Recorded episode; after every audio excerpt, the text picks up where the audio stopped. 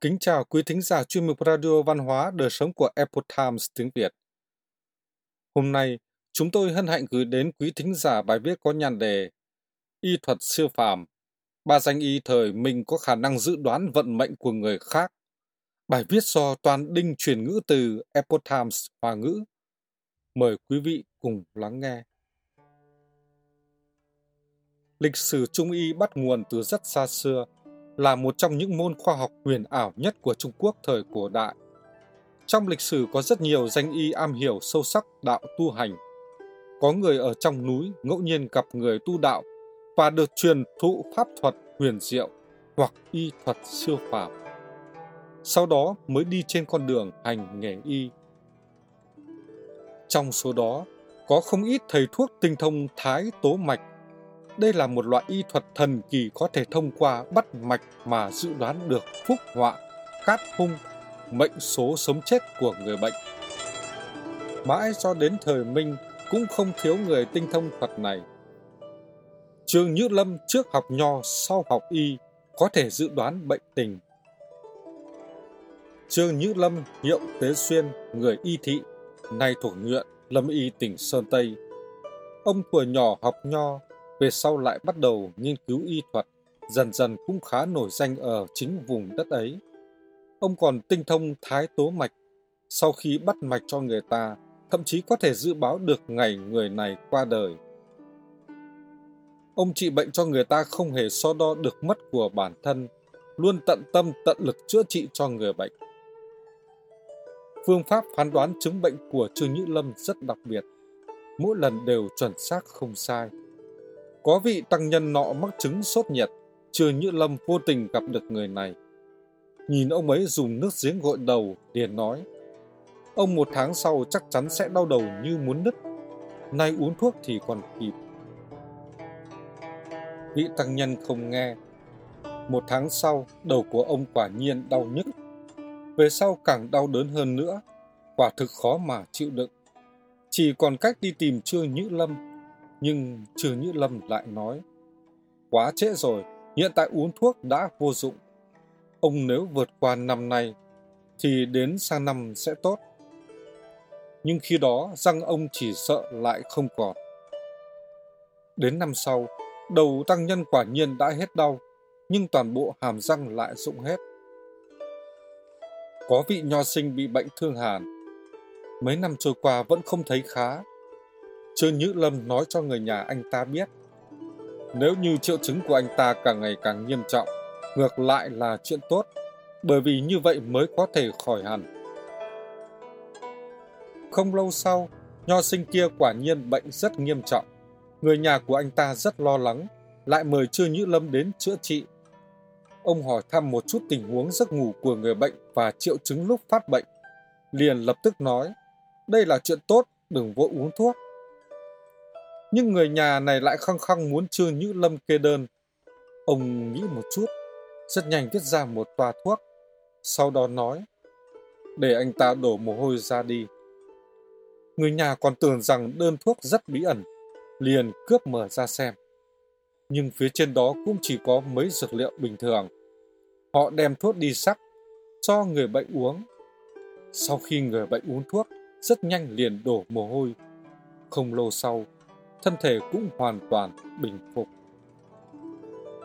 Năm Trương Nhữ Lâm 93 tuổi, biết bản thân phải rời khỏi thế gian, liền gọi con cháu đến bên nói với họ ta sẽ chết vào ngày đó, tháng đó, sang năm. Đến giờ những cuốn sách y kia ta chưa viết xong, các con phải giúp ta hoàn thành bản thảo. Từ đó về sau, Trương Nhữ Lâm mỗi ngày đều để con cháu ghi chép lại nội dung ông thuật lại. Ông đã cất giữ rất nhiều bản thảo sách, nhưng vẫn nhớ kỹ bên trong đó có chỗ nào chưa hoàn thiện, thiếu sót. Trừ những Lâm thường xuyên nói với các con cháu, quyển nào, tờ nào còn có mấy chữ chưa viết, các con tranh thủ thời gian bổ sung. Mấy chữ viết sai các con nhất định phải sửa lại. Một ngày trước khi ông mất, tinh thần vẫn tỉnh táo, khuôn mặt còn chưa già. Ông mời người trong tộc bạn bè đến uống rượu, ôn chuyện cũ, hàn huyên cả ngày. Ngày hôm sau, ông giao phó xong hậu sự cùng các con. sửa sang lại một chút y phục của bản thân, rồi nhắm mắt lại, bình yên qua đời. Lưu Bang Vĩnh gặp cao nhân truyền y thuật, có thể dự báo số mệnh. Lưu Bang Vĩnh, người huyện Tòng Hóa, Quảng Đông, nay thuộc thành phố Quảng Châu. Ông từ nhỏ đã có thiên phú dị thường, luôn ở trên núi, lấy việc đốn củi làm kế mưu sinh. Một ngày, ông gặp được một vị ẩn sĩ trong núi. Người kia nhìn thấy ông có dáng vẻ thiên tư bất phàm, liền đem một vài y thuật thượng cổ truyền cho. Về sau, ông lĩnh ngộ được sự huyền diệu trong đó, bắt đầu hành nghề y ở trên đường phố trốn thành thị. Lúc xem bệnh cho người ta, ông chỉ quan sát sắc mặt và trạng thái của người bệnh, liền biết người này bị bệnh gì. Lúc kê đơn uống thuốc cũng chưa từng câu nệ của phương. Phương pháp chữa bệnh của ông biến ảo khó lường. Người bình thường rất khó biết được chiêu thuật bên trong, nhưng mỗi phương thuốc đều trị được bệnh. Người dân địa phương khen ngợi y thuật của ông không dứt miệng. Lúc nào cũng cảm thấy thần kỳ. Người tìm ông xem bệnh lũ lượt không dứt. Lưu Bằng Vĩnh bắt thái tố mạch cũng rất tinh diệu. Chỉ dùng một ngón tay bắt mạch, liền dự đoán được mệnh số và điểm cắt hung của bệnh nhân. Gặp người bệnh còn có thể chữa trị được. Ông vui vẻ kê đơn thuốc cho họ. Gặp người bệnh đã đến lúc nguy kịch, ông nói cho họ biết ngày qua đời. Một bà lão tìm đến ông xem bệnh, muốn biết mình còn có thể sống bao lâu. Lưu Bang Vĩnh sau khi bắt mạch, thả một vài miếng vụn trúc trong một cái hũ, sau đó phong kín cái hũ lại. Nói với bà lão rằng, bà sau này mỗi năm lấy một mảnh trong này ra, đến ngày đó, tháng đó, năm đó lấy hết. Mệnh số của bà liền đến. Về sau, bà lão quả nhiên qua đời vào ngày hôm đó. Huyện lệnh nơi đó mắc chứng bệnh đờm. Thường xuyên thấy không khỏe, mời Lưu Bang Vĩnh đến trần trị. Lưu Bang Vĩnh sau khi bắt mạch nói cho ông ấy biết, bệnh này đã không thể chữa được nữa rồi. Huyện lệnh lại xem thường, khăng khăng muốn ngồi thuyền đi nơi khác trần trị. Lưu bằng Vĩnh khuyên đừng đi xa, nhưng ông ấy cũng không nghe, còn bắt giam Lưu bằng Vĩnh. Đồng thời tức giận nói với ông, chờ ta trở lại sẽ trị tội người Thế nhưng không lâu sau, huyện lệnh kia bệnh chết trên thuyền. Ông ta trước khi lâm chung nhớ tới Lưu Bằng Vĩnh, hối hận bản thân đã không nghe lời khuyên ngăn. Thế là lưu lại di ngôn, sai người thả ông ra. Lưu Bằng Vĩnh nghe được tin huyện lệnh chết, bi thương nói, tôi bảo ông ấy đừng đi xa, chính là lo lắng ông ấy không về được nữa. Về sau, Lưu Bằng Vĩnh viết ra phương thuốc mà bản thân tích lũy nhiều năm mọi người dùng đơn thuốc của ông để chữa bệnh thường thấy rất linh nghiệm. Triệu Thuyên được y quan đương thời tiến cử, có thể ngửi được khí chết. Triệu Thuyên tự trọng hành người huyện Cao Đường, nay thuộc tỉnh Sơn Đông. Ông là người chất phát, tinh thông y thuật. Giữa năm gia tĩnh thời nhà Minh, Hạ Ngôn vừa tiếp nhận chức thủ phủ nội các. Dự định vào kinh diện thánh, Hạ Ngôn đi thuyền hướng lên phía Bắc chọn tuyến đường Ngô Thành. Một đêm nọ, thuyền của ông dừng sát ở bên bờ. Lúc ấy trời đêm tịch mịch, không gặp ai. Từ không trung truyền đến âm thanh của đám người hầu dẫn ngựa mở đường. Trong đó xen lẫn tiếng sáo trúc êm tai, tiếng chuông đồng lắc trên xe ngựa.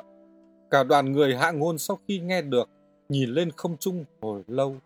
Mọi người bàn tán ẩm mỹ, cho rằng đây là điểm không may. Đột nhiên hạ ngôn nghe được trên không trung truyền đến một tiếng. Dược vương đến. Bèn liền lớn tiếng hỏi. Dược vương rốt cuộc là người nào? Thanh âm kia lập tức trả lời. Ngài ấy họ triệu. Lời vừa dứt, liền không nghe thấy thanh âm gì nữa. Lúc này có thuyền từ đằng xa trèo tới, hạ ngôn lập tức cảm thấy người đến bất phàm, thế là sai người đi nghe ngóng. Người trên thuyền trả lời, ta họ triệu là một thư sinh. Hạ ngôn nghe xong mừng rỡ, thừa dịp có trăng mời ông lên thuyền của mình. Nói chuyện vui vẻ cùng nhau. Người này chính là Triệu thuyền Hạ ngôn rất thích tài hoa của Triệu thuyền, Thế là dẫn ông đi tới Kinh Thành. Y thuật của Triệu Thuyên quả nhiên bất phàm. không lâu liền nổi danh khắp nơi trong kinh thành. Có một lần, thân thể của gia tĩnh đế thấy khó chịu, nghĩ y trong cung đều bó tay không có cách chữa trị. Hạ ngôn sau khi bàn bạc với đám đại thần, quyết định để Triệu Thuyên đến trần trị cho Hoàng thượng.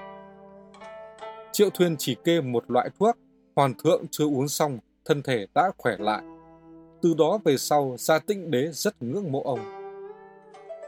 Bởi vì nhận được sự trọng thị của hoàng đế, Triệu Thiên được nhận chức y quan, nhưng không lâu sau liền từ quan. Ông một mực ở nhà viết y thư. Khi có người nhà bệnh nhân đến mời, ông liền vui vẻ đi. Sau khi trị hết bệnh cho người ta, ông cũng không nhận tiền bạc hay vài phóc mà người bệnh cho thêm, còn đem dược liệu bố thí cho người nghèo khó. Triệu Thuyên y thuật rất cao minh, đối với thái tố mạch cũng rất tinh thông. Có vị chi huyện bị bệnh liệt giường, thấy bệnh rất nghiêm trọng, liền mời Triệu Thuyên đến chữa trị.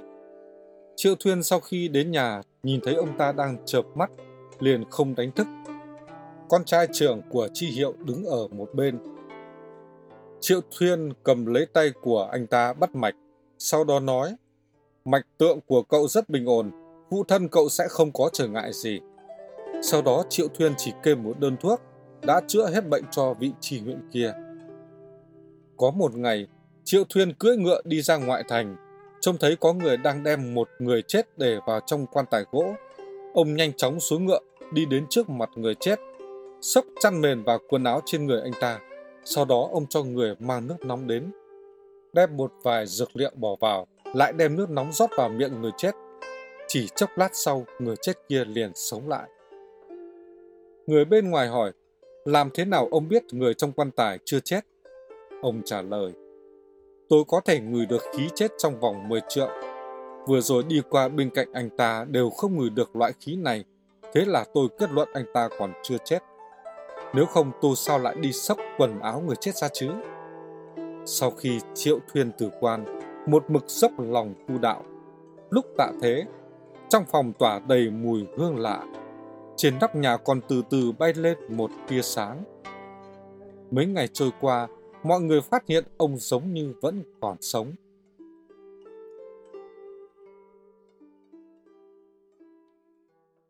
Quý thính giả thân mến, chuyên mục Radio Văn hóa Đời Sống của Epoch Times tiếng Việt đến đây là hết. Để đọc các bài viết khác của chúng tôi, quý vị có thể truy cập vào trang web etviet.com. Cảm ơn quý vị đã lắng nghe, quan tâm và đăng ký kênh. Chào tạm biệt và hẹn gặp lại quý vị trong chương trình lần sau. Kính chúc mọi điều bình an và tốt lành đến quý vị cùng người thân.